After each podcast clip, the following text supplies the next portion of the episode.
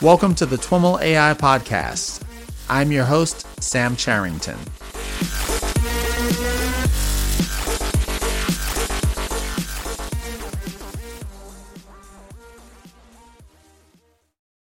All right, everyone, I am here in Montreal uh, with Jeremy Howard, and uh, I am speaking with Jeremy as part of a special series of shows we're doing about uh, reflection of the machine learning and deep learning world uh, for twenty eighteen and some thoughts on predictions for twenty nineteen. Jeremy, welcome back to the show.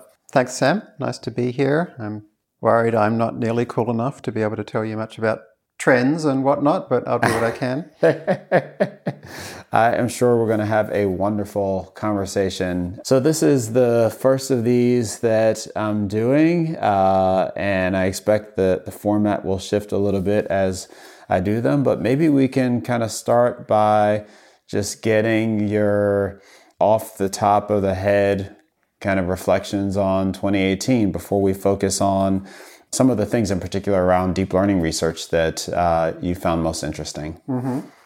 Well, uh, I guess it's easiest for me to talk about the year in terms of the stuff that I care about, which is um, uh, increasing accessibility of deep learning for normal people to solve normal problems. Um, so one of the, I guess our main work towards that this year has been trying to um, make it faster and easier and less expensive to train neural nets um, across more different areas. So there's uh, there's a lot of people who have been doing work in that area as well, which I could touch on. So one is uh, that when you look at the Stanford competition called Dawnbench, it kind of kicked off increased interest in an area which had been really underappreciated before, which is can you train accurate large models quickly and cheaply? So there's mm-hmm. a competition to measure those two things. And so um, uh, at, before the competition, it took a few days generally to train ImageNet to a reasonable accuracy, um, uh, particularly if you were using kind of commodity hardware like stuff you would rent from A W S. Right. Um, and uh, by the end of it, um, uh, we had gotten to first place on the leaderboard with uh, uh, eighteen minutes, forty dollars, using nothing but Amazon A W S. And um, and then there's been other related work from other researchers who have got it down, not on A W S commodity equipment, but on more specialized equipment down to seven minutes. Um And so the kind of stuff that's allowed that to happen has been things like um, fantastic work from uh, Leslie Smith on um, achieving superconvergence, so using much higher learning rates, um, um, particularly an approach to learning rate scheduling called one-cycle scheduling, which we use as the default all the time now and um, makes life much faster and easier. Um, I remember uh, in the course, and I believe our last conversation, uh, talking about cyclical learning rates. Yeah. Is one cycle. Uh, yeah, this is the next. This is the next stage. So last year, I guess Leslie did the C L R paper, cyclical learning rates. Um, one cycle uh, is just what it sounds like, which is uh, uh, to spend about half of your epochs gradually increasing the learning rate and about half gradually decreasing it. Um, but there's a few really important insights you have to combine with that. Uh, one in Leslie's paper is that as you increase the learning rate, you should decrease momentum. Mm. So you have these two things happening at the same time. So if you use the fast A I library, that'll happen for you automatically. Mm-hmm. And so it means that as you get to those really high learning rates, um, the, because the momentum's a lot lower, you're much less likely to kind of accelerate further than the, the model can handle. Mm-hmm. Something not quite related to Leslie's work, but um, stuff from Frank Hutter's lab uh, around um, uh, being able to handle weight decay properly when you're using um, dynamic learning rates, so momentum and Adam. Um, so their technique's called AdamW. Turns mm-hmm. out to be super important uh, as well for this. Um, Was AdamW this year? Um, I can't quite remember last. if it's in the last twelve months or not. It, yeah. Maybe it was slightly more. I don't okay. know. But the kind of the combination, I guess, of all these things has been very much this year. So mm-hmm. when we combine those two together along with um, progressive resizing, so basically, um, I don't know if we were the first to do it. There was a lot of people that kind of did it all about the same time, but basically this idea of like, why don't you do most of your training on small images um, and then gradually resize, because modern convolutional neural nets are all, um, don't care what size mm-hmm. your input is. And so... And what's the advantage of doing that? Well, it's just super fast, you know. So, uh, well, two things. It's super fast. You do most of your training at sixty-four by sixty-four, so you're decreasing your compute by more than ten x. But then the nice thing is you can do the last one or two epochs at a larger size than most people. So most people do two twenty-four by two twenty-four the whole time. Mm-hmm. So we'll go through to two eighty-eight or even bigger. So the intuition there being that you can teach the network the basic things that it wants to learn about edges and and uh, well, you know, textures. What does the cat? What does the cat smaller. look like? Yeah. You know, and what a cat looks like at sixty-four by sixty-four is basically the same as two eighty-eight by two eighty-eight. Mm-hmm. So the last couple of epochs, it's really just learning a few little tweaks around, like, okay, this breed of cat has a you know this colored nose, and this breed of cat has this slightly longer hair or whatever. Uh-huh. So it's um, can do most of its learning. Um, and actually, that's been a real focus for us throughout the year, is like um, uh, this kind of, and same with Leslie Smith, uh, doing a lot more stuff dynamically, changing things during training. Okay. So for example, something we're going to release next week is doing the same thing for GANs. So we've now got GANs training quickly and easily and reliably for the first time. And the trick again was basically to pre-train the critic and pre-train the generator using kind of simpler, fast approaches and on smaller images, and then at the very end you kind of GANify it. Okay. Um, so you know that's kind of been a common theme, I think, and uh, so that all, and so a lot of that ties in then to kind of transfer learning, because all these things of like gradually increasing the image size is kind of just a, a type of transfer learning. It's kind of transfer learning you're doing within the within training. training, loop. yeah. Uh, so for our GANs, you know, we kind of do a similar thing of this kind of transfer learning as part of the process of training again. Hmm. Um, and so in general, transfer learning lets you generalize better, lets you train faster, generally lets you use less data. Um, so we had a particular focus, um, as you know, on, on N L P for that. And so we um, showed with N L P, you can use like one hundred times less data and still get state-of-the-art results for mm-hmm. sentiment classification. And uh, so it's all about transfer learning. And then um, Alec Radford at OpenAI, you know, built on top of that, replacing our L S T M with a transformer. And then Google um, built on top of that, um, um, making some tweaks, but mainly just doing it for longer with more data. And, mm-hmm. you know, we're now at a point where we know, um, I guess we know kind of every time people try and do transfer learning anywhere, you know, yeah. it tends to either let you get way better results on small data sets than people thought were possible, or if you use big data sets like Google did with BERT, mm-hmm. you know, it's kind of smash the state of the art of what people thought was possible. Mm-hmm. So still and, really underappreciated area, frankly. Uh, still most people don't know how to do it properly. I had like, an interesting conversation uh, here at NeurIPS. Someone approached me and was we were just kind of exchanging thoughts on what was interesting at the conference. And hmm. they said they didn't see a lot of transfer learning. No. Like, did that go away? And I haven't seen any. Yeah. I, I both haven't seen it, but it's also, it's kind of, uh, you know, being baked into a lot of things. It's kind inherent. Of. In, in, but also, like, NeurIPS is very tainted by its history and culture. So the papers here like very tend to overrepresent uh, either things which are very mathematically intensive or also things that follow certain trends. So mm-hmm. at NeurIPS, every second paper is either adversarial blah or reinforcement learning blah, you know. Uh-huh. So like, um, yeah, it's not necessarily a conference you expect to see the most practically impactful right. stuff, unless some of the workshops are a little bit different. Um, but I think that's been another feature of twenty eighteen is like people are putting adversarial into everything and putting R L into everything, and not generally for good reasons, especially adversarial. There's this huge mm-hmm. literature now around avoiding adversarial attacks, and I've yet to find anybody who's, and I've asked many researchers in the field, you know, directly, can you show me a actual practical example of where you would need to use this thing, you know, whatever they built, and right. no one's managed to yet. What about on the generative side? Are you, as bearish on the generative, on the GANs? So, yeah, so I spent two weeks figuring out how to train GANs properly, and finally we now have something in fast A I where you can train them in an hour on a single G P U reliably. And I'm very proud that we got to that point, and we have this really flexible A P I that allows researchers to plug in things in ways they couldn't before. Mm-hmm. But at the same time, I was also researching how to avoid GANs, and I've figured out for generative stuff how to actually get GAN level performance without using GANs. Mm. So I'm I'm not sure.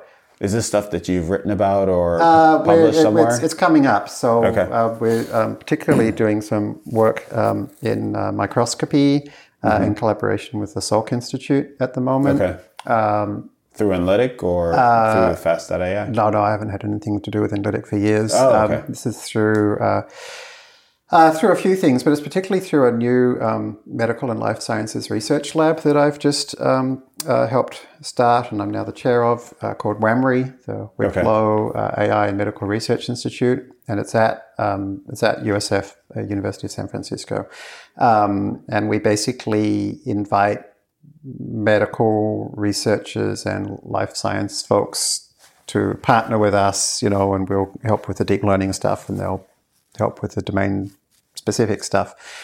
Yeah, so through that collaboration, you know, we, one of the things we've been working on is helping Salk Institute to get better results from their microscopy um, because, you know, they're world leaders in this area, and it turns mm-hmm. out that if you um, can get really high resolution microscopy, then you can literally learn. They have been like publishing papers showing breakthrough understanding of like how proteins fold and how mm-hmm. that actually, you know, how that actually impact cells and stuff like that. So, um, yeah, so initially we were kind of looking at GANs and getting pretty good results. And particularly one of our um, previous students, uh, Jason Antich, has created this awesome thing called Deoldify, which takes uh, old black and white um, low-resolution photos and turns mm-hmm. them into beautiful color pictures. Mm. And so he's been helping us with some of this work of like getting GANs to work reliably, because he's he does better practical work with GANs than anybody else I've seen. And how would GANs play into this Salk Institute use well, case? Well, it's, you know, you've you've got these microscopy results. You want to um, you want to get the the highest resolution output you can from whatever input comes out of your microscope. Mm-hmm. Um, and so there's actually been some uh, very high impact work in microscopy recently. Um, on using SuperRes for that purpose. Mm-hmm. But it turns out, um, not surprisingly, that that research was not at all using kind of modern deep learning methods. Okay. And so um, it's it's clear we can do a lot better. Okay. Um, but then, you know, as I say, then it turns out we've I've kind of realized that there are certain loss functions we can use which avoid the need for GANs entirely. So I'm now wondering if I wasted all that time. um, But I'm very interested in generative models, you know, and to see like, to see the uh, stuff that's happening in the world of life sciences, mm-hmm. you know, through better using the whatever signal they can get from their from their microscopes. It's it's really exciting, you know. Yeah. Um, and it's you really need domain specialists and deep learning specialists working very closely together, because like there's all these cool things that. that they can do that I wouldn't have otherwise known about, and vice versa. So for example, they can like, while they're kind of taking the picture, they can like change the wavelength of light they're using, they can change the focal length they're using, they can change the angle that they're using, kind of, and they can kind of end up with this like long exposure, almost like a video. Hmm. And so we can then get this whole extra dimension, and there's this kind of sub-pixel resolution embedded in that. And, um, so hmm. it's, um, I mean, this is what, This is exactly what we hoped for, honestly, when we started fast A I, is that kind of domain experts would be able to use deep learning to do a better job of whatever it is they're mm-hmm. doing. So it's nice mm-hmm. to see that really happening. Have you seen any applications of GANs uh, outside of the image domain? Like I, I kind of wonder conceptually you should be able to apply this to text and maybe do some of the things that people are using R N Ns and L S T Ms to do. Yeah, well, like I say, I feel like people are putting adversarial in everything, and I'm not convinced it's helpful. I, I think often it's a bit of a lazy shortcut you know, of like actually thinking about what your loss function should be. Mm-hmm. Yeah, I mean, you mentioned text. Um, it, it's a good question. There's, there's. I think the more general question in text is what kind of like augmentation and stuff can we do in text to um, be able to use less data and get better results. Mm-hmm. And uh, I've kind of seen some sign of trying to use adversarial approaches there, which I don't think is necessary. Um, like there was a recent paper in the last few weeks, which was basically, um, uh, I don't know if you're familiar with the cutout paper. So, no. Okay, so you've got dropout, which I think everybody knows, which is like removing activations at random. Mm-hmm. Um, and then the cutout paper in Vision um, specifically re- uh, removed a whole contiguous sections of an image, so kind of cut squares out of it and use that as regularization. Mm-hmm. And then there's been a more recent paper in the last couple of weeks, which is kind of basically done cut out at every layer of a neural net. So it's basically drop out, but instead of removing activations at random, you remove activations that are next to each other. Um, stuff like that okay. almost certainly will work equally well in text mm-hmm. um, and um, don't require any of this kind of adversarial stuff. Mm-hmm. So, yeah, so I think my view is probably GANs are a little overhyped and adversarial attacks are a little overhyped. But mm-hmm. it's certainly a great way to get published at NeurIPS. And you feel the same way about R L. Have you also experimented with R L? Well, kind of. I spent ten years kind of studying optimization more generally. Mm-hmm. And um, um, I never felt like these standard dif- differentiation-based approaches, when you've got this kind of long-term credit assignment issue, mm-hmm. necessarily make a lot of sense. And um, I still feel like there's a lot of the optimization literature that's being ignored by the R L community. Um, you've seen a little bit of like evolutionary algorithms get touched on here and there. Like I think Uber did some work there. Um, but when I think back to like all the stuff that was going on in the early nineties, um, uh, people are just starting to rediscover some of it. Mm-hmm. Um, so for example, in the early nineties, combining evolutionary algorithms together with um, uh, kind of gradient-based methods was really common. Mm-hmm. And I just saw a paper literally reinventing it like two weeks ago. The problem R L is trying to solve is great, which is like, hey, let's not just try to predict things, but let's actually try to figure out what action to take. Right. Um, but I feel like currently the R L community is um, is not quite treating it as enough as as differently enough as it mm-hmm. should be. It's, you know, when I spent a long time on optimization, it became clear over time that it it's it's a good idea to kind of recognize the differences between prediction tasks and more general optimization tasks. Mm-hmm. Um, this is interesting because I had a chance to chat with uh, Sergey Levine last night, and we were talking about just generally uh, what he's found interesting um, over the past year in, in R L in particular. This was informal. Uh, uh, but one of the things that he mentioned was a paper, uh, T D three paper, Twin Delayed Deterministic Policy Gradient, um, which... Uh, sounded like just the kind of hack that you would love. Like it's a, a tweak to the way they do the policy that, like, he didn't even go into the details because it was such a, a nit, but it gave him, you know, two x better training times. Uh, so if, you know, fast A I was doing R L, it would be just the kind of thing that you bake into the library. Yeah, yeah, but I mean, we, you know, we only work on stuff which clearly works in practice for the kinds of problems right. that most people have. Um, and, and, you know, Levine's one of the very few people who's using R L in very appropriate and useful ways at the moment. So mm-hmm. for stuff involving robotics, there's a lot more you can do with R L, because anytime you've got some like physical system that you can actually model with physics pretty accurately, you can kind of pull it apart and add appropriate constraints and mm-hmm. add appropriate kind of auxiliary losses. And there's a lot more that you can do.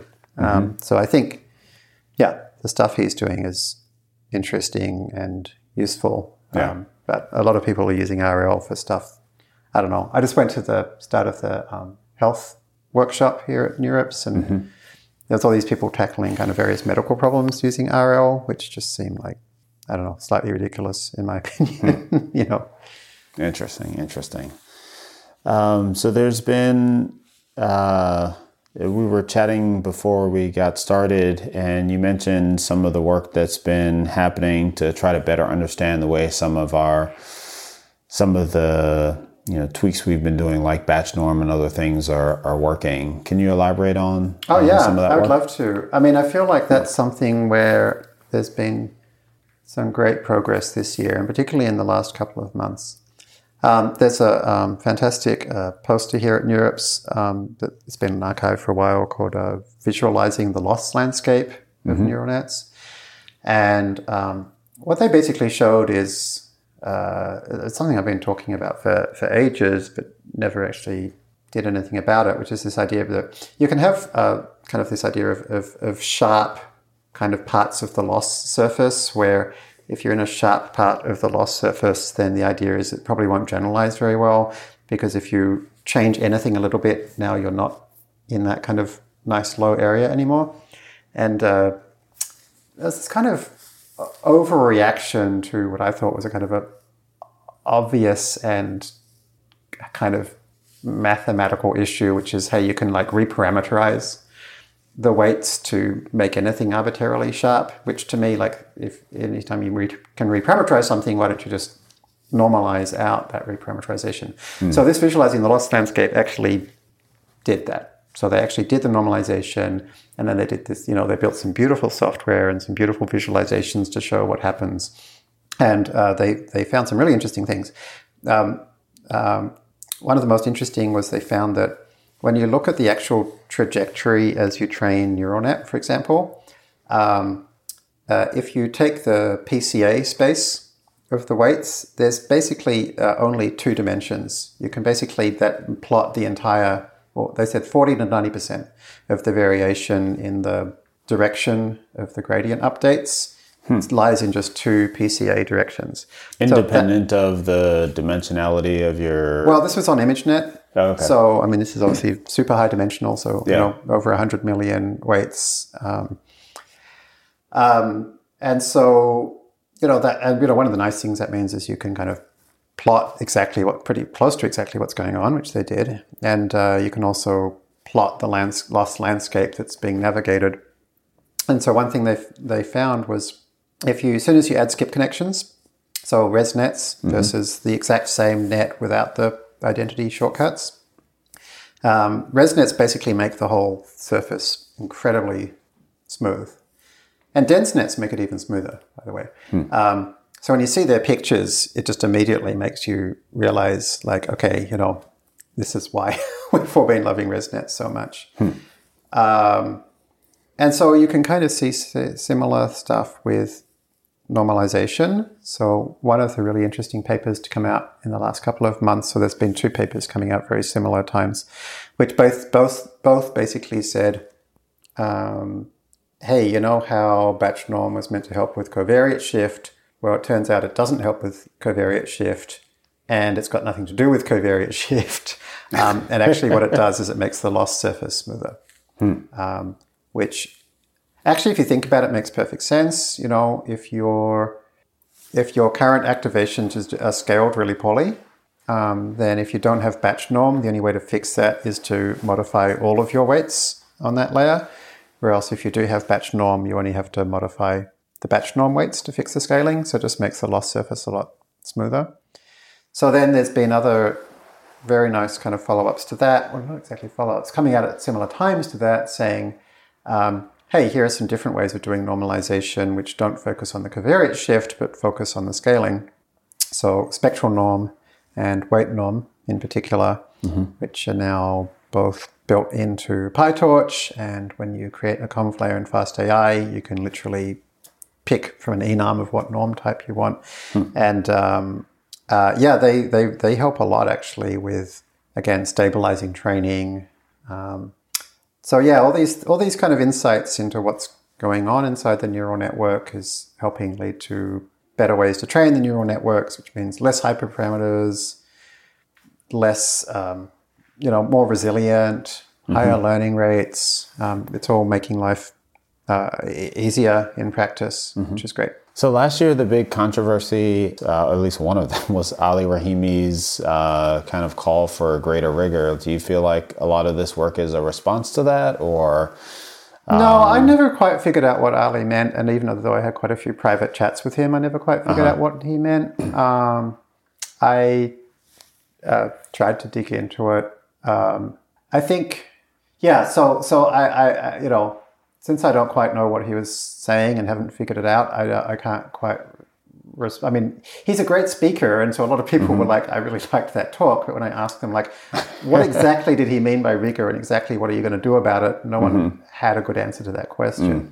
So for me, uh, you know, as a kind of an experimentalist, I, I think rigor is about ablation studies, you know. So mm-hmm. if you look at the U L M Fit paper that Sebastian and I did, we spend a lot of time doing ablation studies. So we said, like, what if you did this with more data versus less data? What if you removed this training thing from this training thing from this training thing? What if you tried this data set versus that data set? And so we just had lots of tables and pictures saying, here's, you know, here's the things showing you which bits help and how much they help and what they help with. So to me, that's, um, you know, when, when people don't have that, I, mm-hmm. I don't find their papers terribly useful because I don't know what's what's actually helping. And often the things right. they thought were helping weren't helping.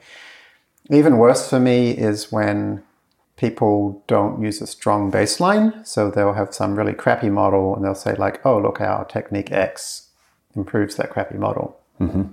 But when you look at it, it's, you know, their technique X is just a crappy way of doing what the normal baselines would have done mm-hmm. anyway.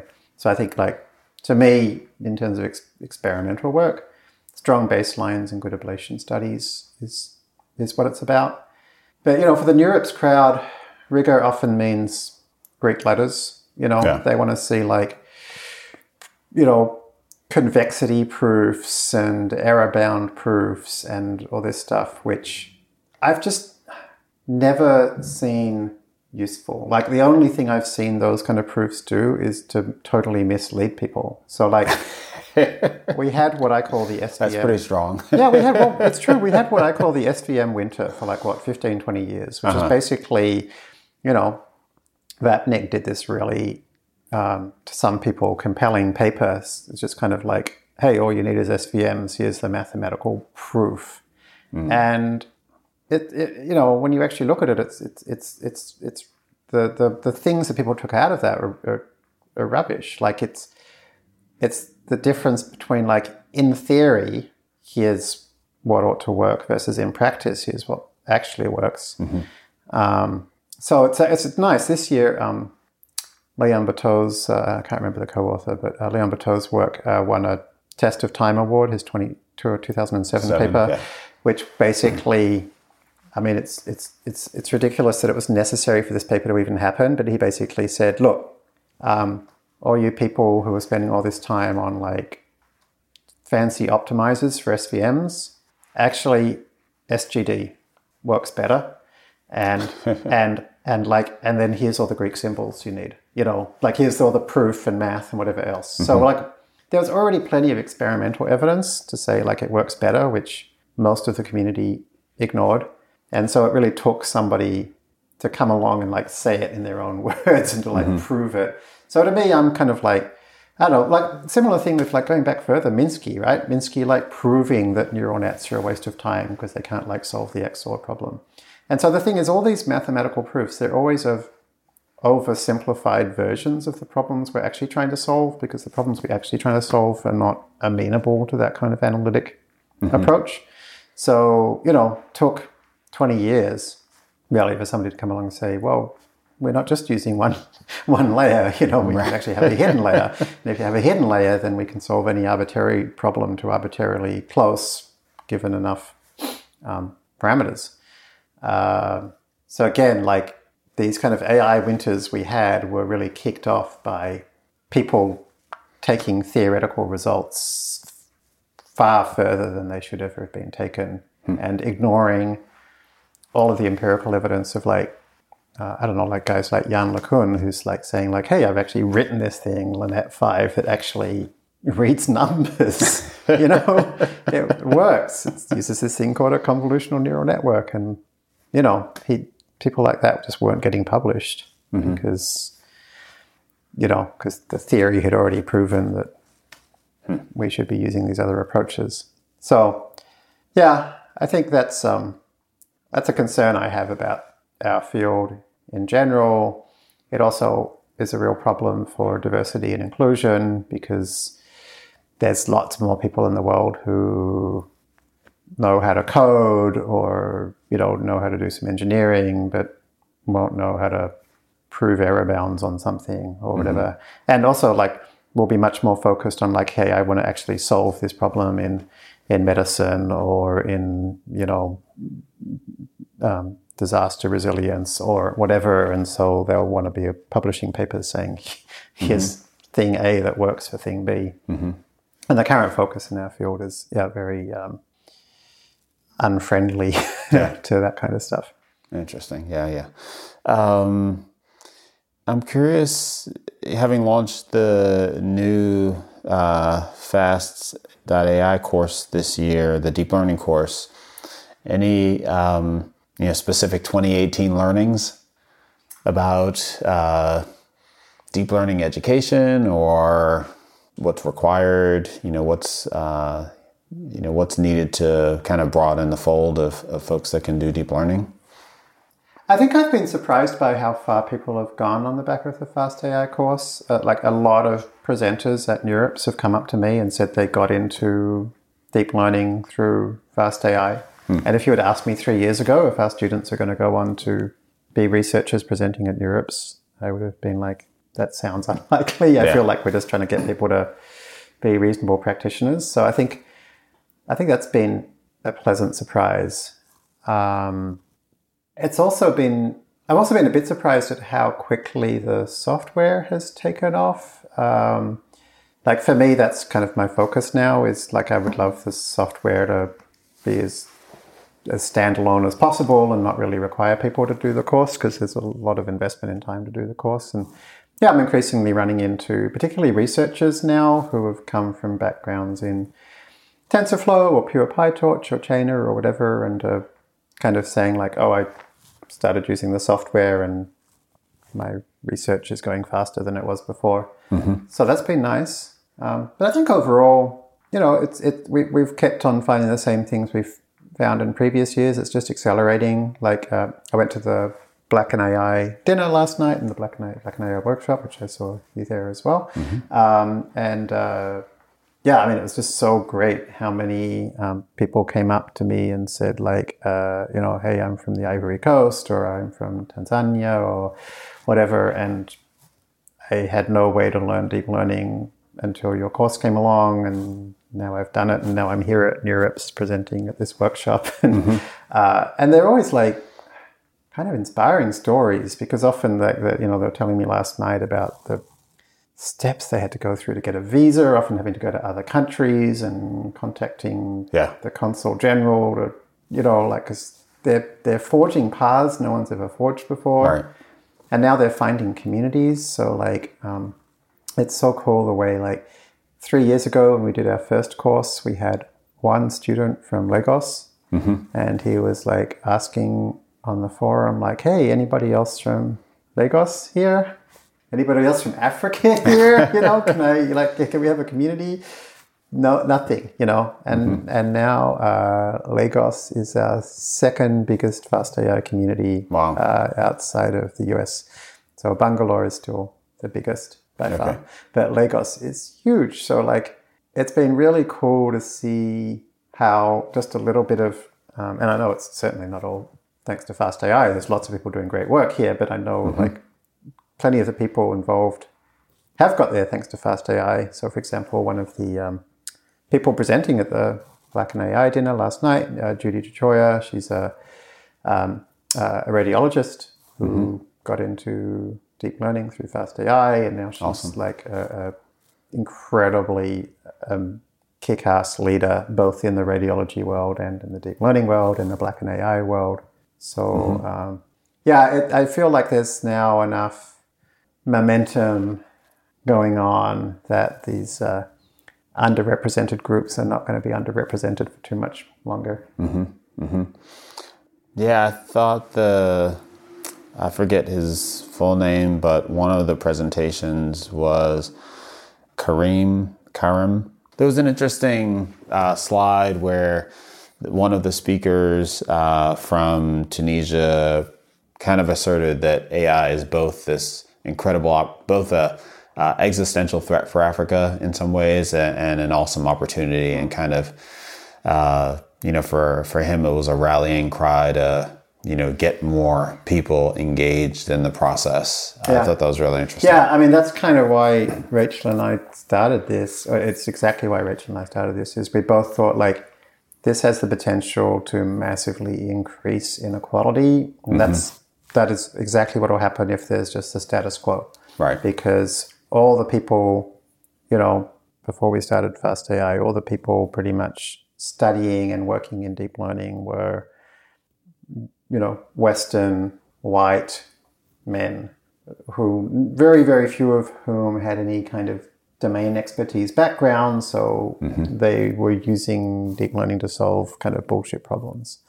Um, so we thought, okay, if nothing changes, that's going to get worse and worse, because those people keep getting money thrown at them, and um, and they keep hiring more of the same people and investing education in the same places. And but at the same time, you know, um, it's deep learning is not that hard, and it can be used to help so many areas with so many problems. Mm-hmm. So if we could get kind of get this the the skills out there, um, then maybe.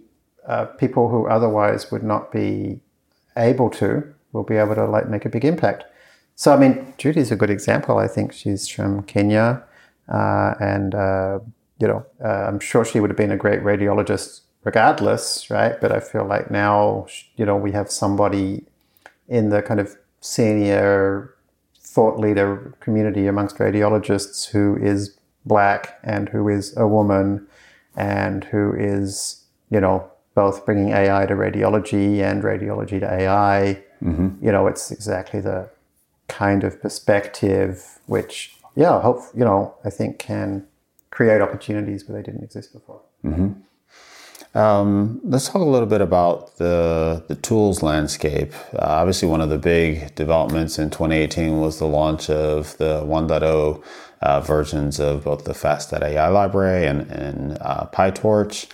Uh, is it too early to to talk about kind of momentum from the PyTorch launch? Or are you it's seeing not too early things? Because one of the really interesting things has been to see TensorFlow's reaction, which is they've really got off their ass and and are doing good stuff. You mm-hmm. know, they made some tough choices, like getting rid of T F dot contrib, mm-hmm. making T F O a much more community-driven exercise. I think they realized that, you know, the The direction, you know, you talk to almost any Google TensorFlow engineer, off the record at least, and they'll tell you they all hate that code base. You know, it's mm. full of technical debt, and it's just not well put together, um, and it's not focused on the kind of the developer experience.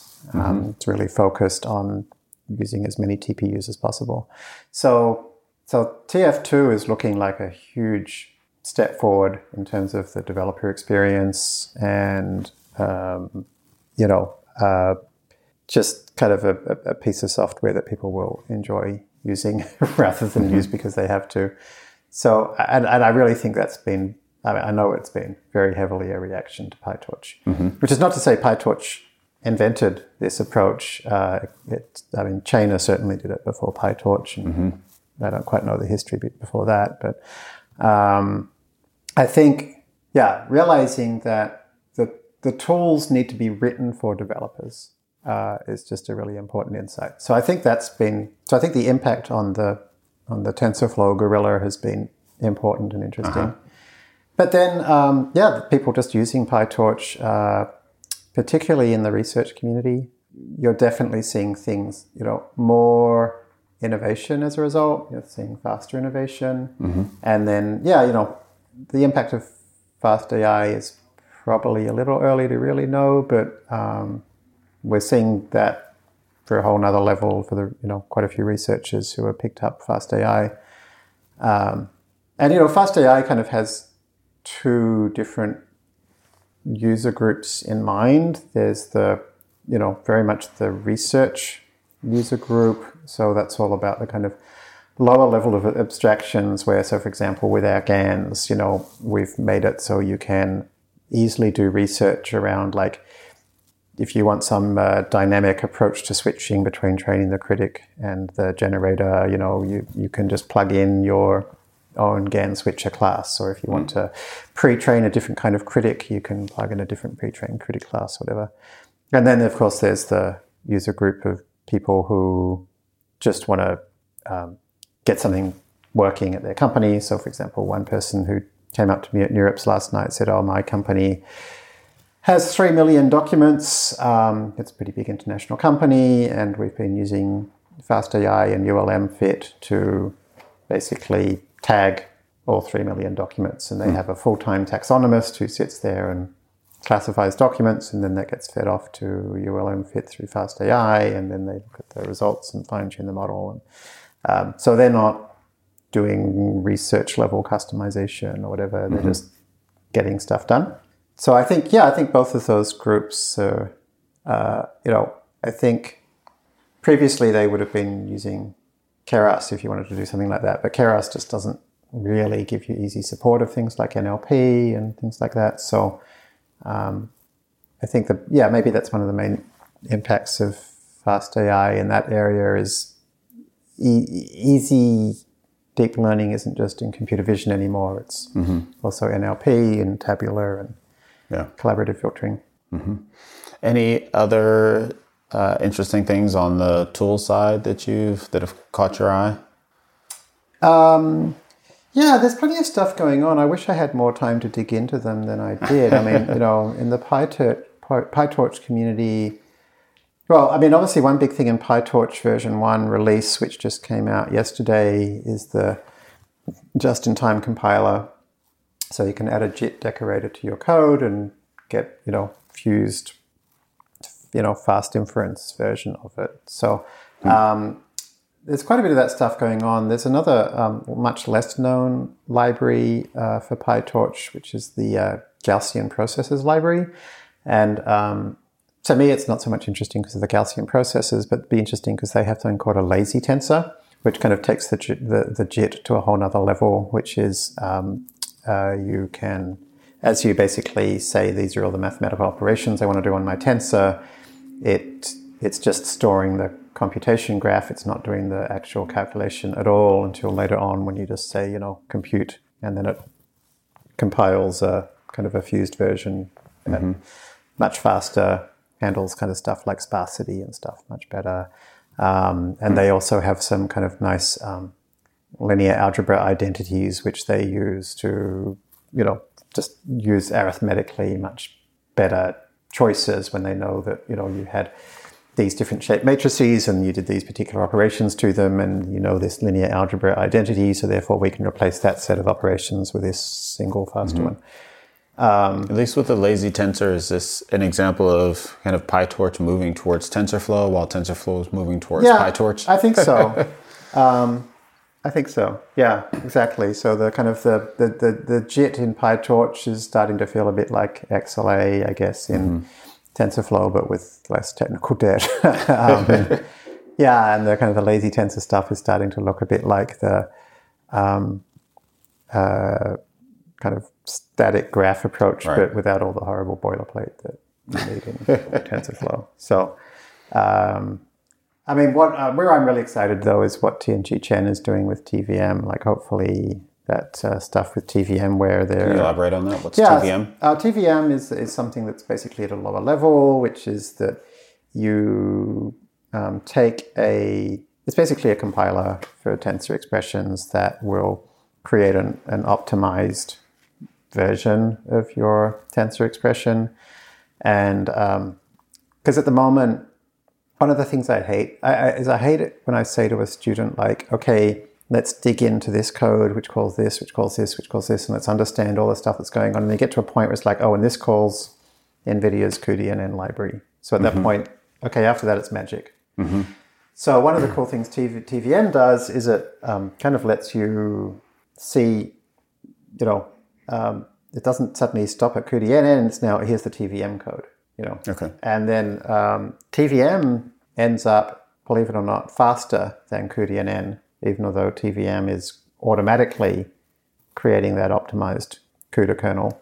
Um, so is it a replacement, or is it compiling down to CUDA or something? Uh, I mean, it still has to compile down to well, uh, not necessarily CUDA, but maybe P T X. Um, mm-hmm. So it's still, you know, so it, and, and it's not, but it's not, not just for NVIDIA. It can also target, you know, ARM or, you know, um, various mobile devices or C P U. Mm-hmm. Um, so I'm kind of like excited about this because I, I think it might mean that, um, particularly for stuff like um, Swift for TensorFlow, which is a project I'm really excited about. You know, you know, hopefully we can see things where we can write everything we're doing in our kind of host language. Mm-hmm. And um, I was going to ask, are you excited about that because you're excited about Swift the language, or because you want to see deep learning accessible via all the languages?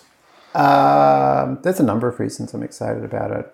Um, one is that I hate Python, so it'd be great to, you know, um, get rid of it. Um, it's just it's just incredibly frustrating to have to write in a language which has so many cludgy things, like the global interpreter lock, and mm-hmm.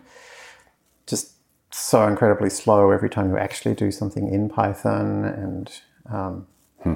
so, you know, it's it's very very frustrating to to to work with. It's fine if you're doing a web app or something, but for numerical programming, you spend all of your time trying to figure out how to have everything not being done in Python. You know, you're basically always calling to see your CUDA or whatever libraries. Mm. Um, partly it's because Chris Latner, everything he touches is awesome. So it's just mm-hmm. nice when somebody like that comes into your field, and um, I just can't, you know, I just love seeing what he's doing.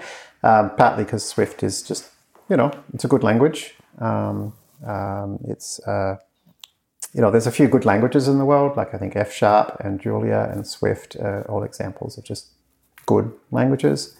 Um, but the thing about Swift um, and, and Julia and F-sharp is they can all, um, you can write fast code in them. And so like, and so Chris's approach with, with the Swift for TensorFlow team is that you'll be able to write all of your CUDA kernels and stuff in Swift, you know. Mm. And so, you know, and, and because like he's the L L V M guy, you know, you know he's got the compiler chops to make sure that those Swift k- t- kernels are not going to be any slower than the C kernels mm-hmm. will be. So also from a teaching point of view, it'll be really nice to be able to show people every layer. And from a research point of view, it'll be really nice because we'll be able to swap out this L S T M cell with our own L S T M cell and hmm. not have to, yeah, worry about, you know, switching into C plus plus and compiling right. an extension and then dealing with a whole different debugging framework and mm-hmm. all that. Huh. How far along is that? Um, not terribly far along. Okay. Um, yeah, it's not... Some of our students have tried to kind of play with it, and it's not really usable yet. Mm-hmm. But I'm sure it'll get there. Okay. And si- similar stuff going on in Julia, by the way. Julia also has some really exciting stuff going on around writing kernels in Julia and mm-hmm. and all that. Okay. Uh, so maybe switching gears to twenty nineteen and things you're excited about, uh, opportunities. What what are you what are you looking forward to? Um. Or what do you think is going to happen if, I don't know if you're one for kind of dusting off a crystal ball, but... No, I don't even know what I'm going to do, let alone other people. I mean, we'll just keep doing what we're doing, I guess. Um, so uh, I'm going to be doing a deep dive into um, speech recognition kind of mm-hmm. next year. We're going to write a book uh, about fast A I and PyTorch, mm-hmm. uh, kind of the book version of the course, I guess, early in the year with uh, Sylvain Cougar, who uh, has been helping us with pretty much everything this year. Um, you know, I, I, I hopefully will keep lowering the bar around. Um, I mean, we, hopefully we'll start getting to the point sometime soon. I don't know if it'll be in the next year, where we can do useful stuff without any code. That's that's really the the mm-hmm. main bar that I want to get to, is doing useful stuff without any code. What does that mean for you?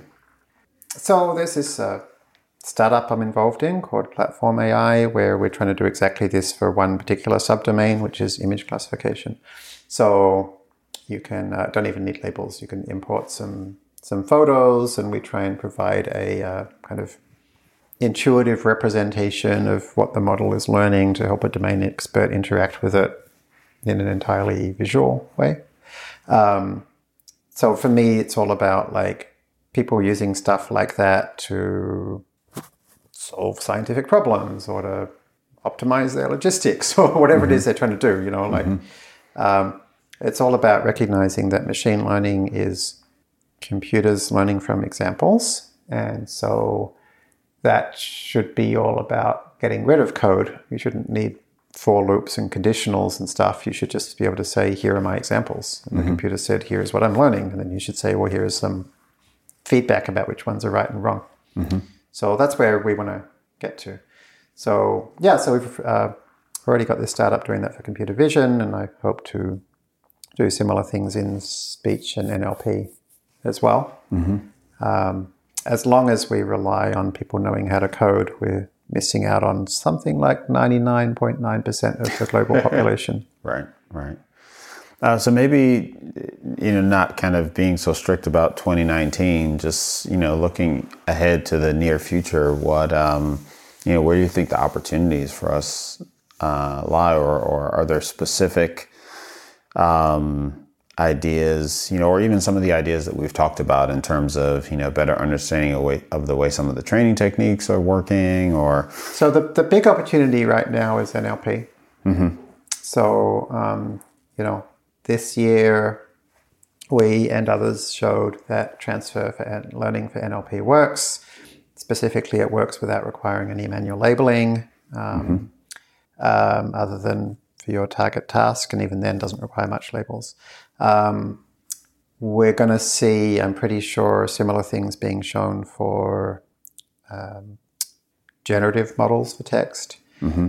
So unfortunately, that means one of the big opportunities will be that um, spammers and trolls and people interested in disinformation will be able to use this technology to cause much more mayhem than they've been able to cause before. Mm-hmm. So I would say that's probably going to happen in the next twelve months. So I would not be surprised to see massive scale bots of generative text, which are both appropriate enough to the thing it's responding to to seem reasonable mm-hmm. and kind of reasonably believable stylistically, that large numbers of people will be fooled by them large amounts of the time, and they will not be easily automatically blocked or even analyzed to know the scope of them mm-hmm. the way that things are now. So, do you think the technology to fight that is harder than the technology to create it, or no is it question. Just the will? To... No, it's much harder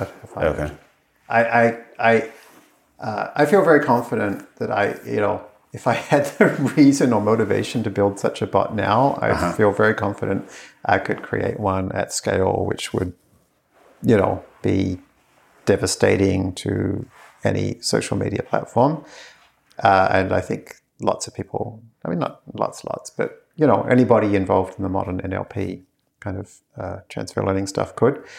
Um, I would have no... If somebody said to me, like, hey, Jeremy, Sebastian Reuter's just become an evil genius who has, has written a Twitter bot to spread Russian disinformation. Can you go and help block it? I'd be like, no, probably not. Mm-hmm. you know, I don't know. That sounds really, really, really hard. Uh, and that's... often been the problem in these kind of areas, is it's normally easier to create mayhem than to block it. Mm-hmm. Um, and also when you're trying to block it, you're always kind of being reactive, uh, particularly where we're not using more heuristic approaches to do the generative modeling, but using kind of smarter approaches. Mm-hmm. So yeah, I think that's going to be a really big problem. Mm-hmm. And one of the challenges is that the best way to fight that would, would be to write your own generative text bots and, you know, use them to fight the disinformation. But mm-hmm. the kinds of people that would want to fix the problem would be much less likely to be the kinds of people who would be prepared to mm-hmm. launch their own generative text bots. Mm-hmm. So I think that'll be difficult. Um, but I, then I think, you know, there's a lot of opportunities to, um, you know, in industry for, for companies to be able to use text as a valuable resource. Mm-hmm. Um, I, I think it can certainly happen in medicine as well. Um, like one of the challenges in radiology is that the, the labels are all buried in radiology reports. Right. And when you look at stuff like the data sets that the N I H have provided for medical imaging, the labels they've created have been using classic rules-based N L P approaches, and they're just terrible. Hmm. So having um, that labeling done with these kind of modern transfer learning approaches will be awesome. Mm-hmm. So yeah, I think that's hopefully going to be one of the big, uh, at least the positive side of it will be one of the big things in twenty nineteen. Um, I think we're going to see these different approaches to normalization um, probably start to take over from batch norm.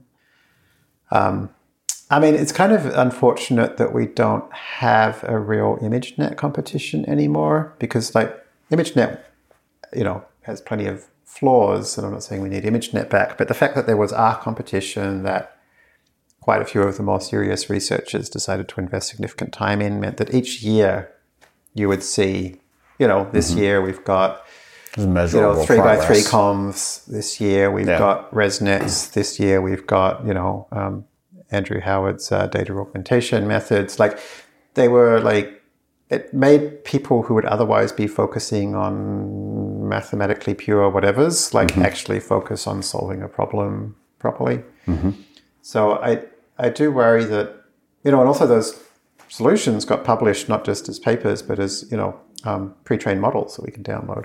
So I, I do worry a bit that we might continue to use pre-trained ImageNet models with older architectures and older normalization approaches and stuff, just because we don't quite have an ImageNet competition anymore. Hmm. So I don't know what the fix to that is. Mm-hmm. Um, I mean, there is like T F Hub, and now there's a Torch Hub, which trans, you know, actually provide pre-trained models. But people need to start realizing, I think, yeah, that the ImageNet models are increasingly out of date. Mm-hmm. I think. Um, And then, you know, skip connections is still interesting. Um, the the U N E T paper is now the um, most highly cited M I C I, Medical Im- Imaging Conference paper of all time. Uh, ResNet obviously is still kind of all powerful. Um, so two really mm-hmm. important skip connection stuff. Um, so I think hopefully people will keep finding ways to better utilize skip connections. Mm-hmm. Um, And those two things, skip connections and normalization, yeah, really help make models easier to train um, quickly and accurately. Mm-hmm.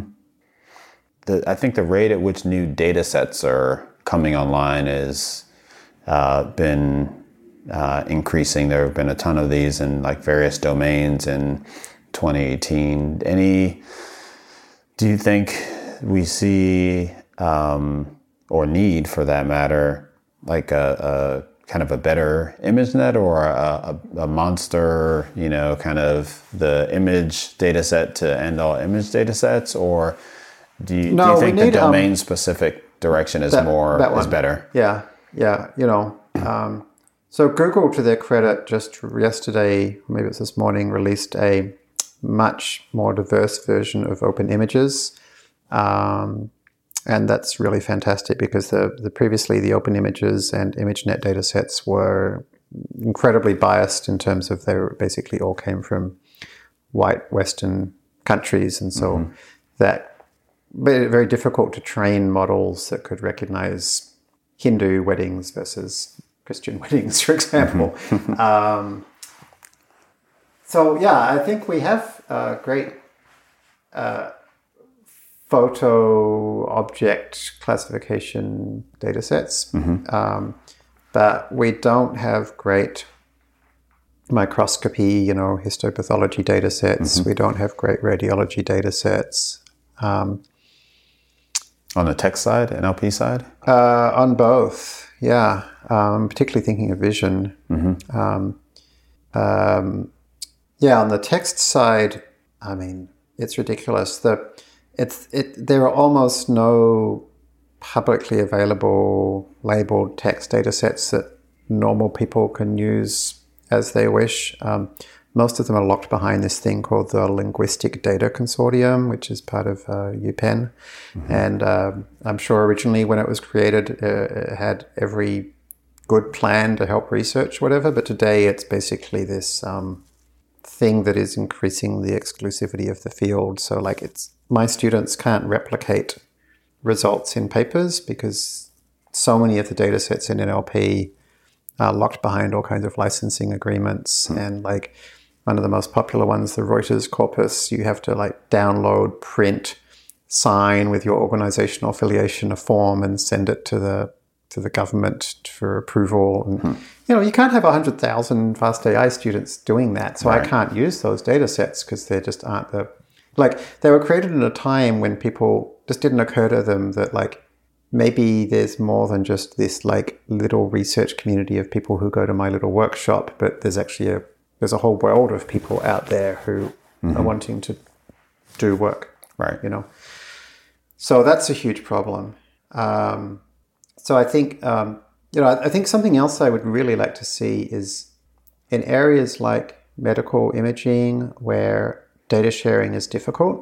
Um, I want to see um, more model sharing. So like there's lots of pre-trained ImageNet models, like more than we need. Mm-hmm. So where's all the pre-trained histopathology models and mm-hmm. the pre-trained C T models and the pre-trained M R I models? Like those are actually much more useful because, you know, if Stanford releases their pre-trained prostate M R I model and then Boston picks it up and fine-tunes it a bit and publishes those weights, and then Harvard picks it up and fine-tunes that a bit and then publishes those weights, and then Stanford can come back and mm-hmm. fine-tune that back in the circle and right. end up with something better than they started with. Like, it actually has been shown that you end up with just as good a model as you would have if you actually shared the data, mm. but mm-hmm. all you actually have to do is share weights. Mm. Um, so I would love to see people releasing pre-trained domain-specific networks. Uh, so... Another thing we saw quite a bit of this year was uh, proposals for um, data sheets for data sets, model cards, um, you know, different uh, uh, representations of the idea that we need to document the biases and um, and lineage in some cases of data sets and models. Uh, do you see that stuff taking off? I don't see it taking off, no. I mean, I think it's really cool the work that Timnit Gebru and all those folks did with the data data sheets for data sets work mm-hmm. and uh, some really interesting examples of other industries where that's happened. So mm-hmm. I've done some work with electronics, and certainly I'm used to, as, as uh, they describe in the paper, that right. every electronics component comes with a data sheet, sheet right. in a fairly consistent format, and you rely on it. Um, having said that, Um, we're still suffering in the um, deep learning world from people not publishing their data at all or not publishing their code at all. So I also worry about like if we say like, well, you can't publish your data set unless you create this data sheet, maybe there'll be even less people publishing their data. Mm-hmm. Uh, I do think that all the conferences need to say if you have experiments, you need to publish the code and the data. Like, yeah. People claim that we have this great pre- peer review system, but when you actually look at it, it doesn't really work. Like reviewers don't recreate the papers, write the code to recreate the papers, ever. On the other hand, when people put stuff up on archive, uh, there'll be many of our students all at the same time trying to replicate it. And if they can't, mm-hmm. they'll get up on GitHub and post issues and say what's mm-hmm. going on, which happened just a couple of weeks ago. It turned out that a widely cited paper, our students went to replicate it and found they couldn't, and discovered mm. that the researchers had accidentally used the test, uh, used the uh, test set as part of their training data. You know, so like I don't at all agree with this idea that we have to keep this pure, exclusive peer review system. Mm-hmm. What we instead need is for people to publish their code and publish their data and then get it out there so that the rest of us can, can try it out. Mm-hmm. And I think the academic community still doesn't realize how many of us do do that replication. Mm-hmm. Like e- every single algorithm that fast A I teaches or implements in our software, we always re-implement from scratch and test mm-hmm. from scratch, for example. And we're definitely not the only ones. Mm-hmm. So I think, like, are people, are lots of people going to start publishing data sheets for data sets? Uh, let's first of all have them publish data sets at all. Um, it would be great if they, you know, and I guess it's up to the kind of conference and venues and journals and stuff to start saying, you know, first, yes, you have to publish your code and data. And then maybe once that's happening, okay, you actually have to also publish a data sh- sheet to go with it. Mm-hmm. Um, we could at least encourage through the review process in the meantime to, like, if you've got a new data set, to kind of say, like, can you, you know, reviewers could ask for information about mm-hmm. how it was collected and, mm-hmm. you know, what the diversity of people involved in was and stuff like that. Mm-hmm. It certainly does seem like a good bar uh, in a time when you've got four thousand submissions to NeurIPS and one thousand papers being published to uh, require that folks that are doing experimental work publish the code as well. It does. Yeah. Well, Jeremy, it's been so great to chat with you once again. Great to see you here, and uh, thanks for taking the time. Thank you, Sam.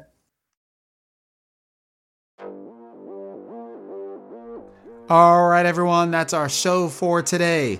To learn more about today's guest or the topics mentioned in this interview, visit Twimmel A I dot com.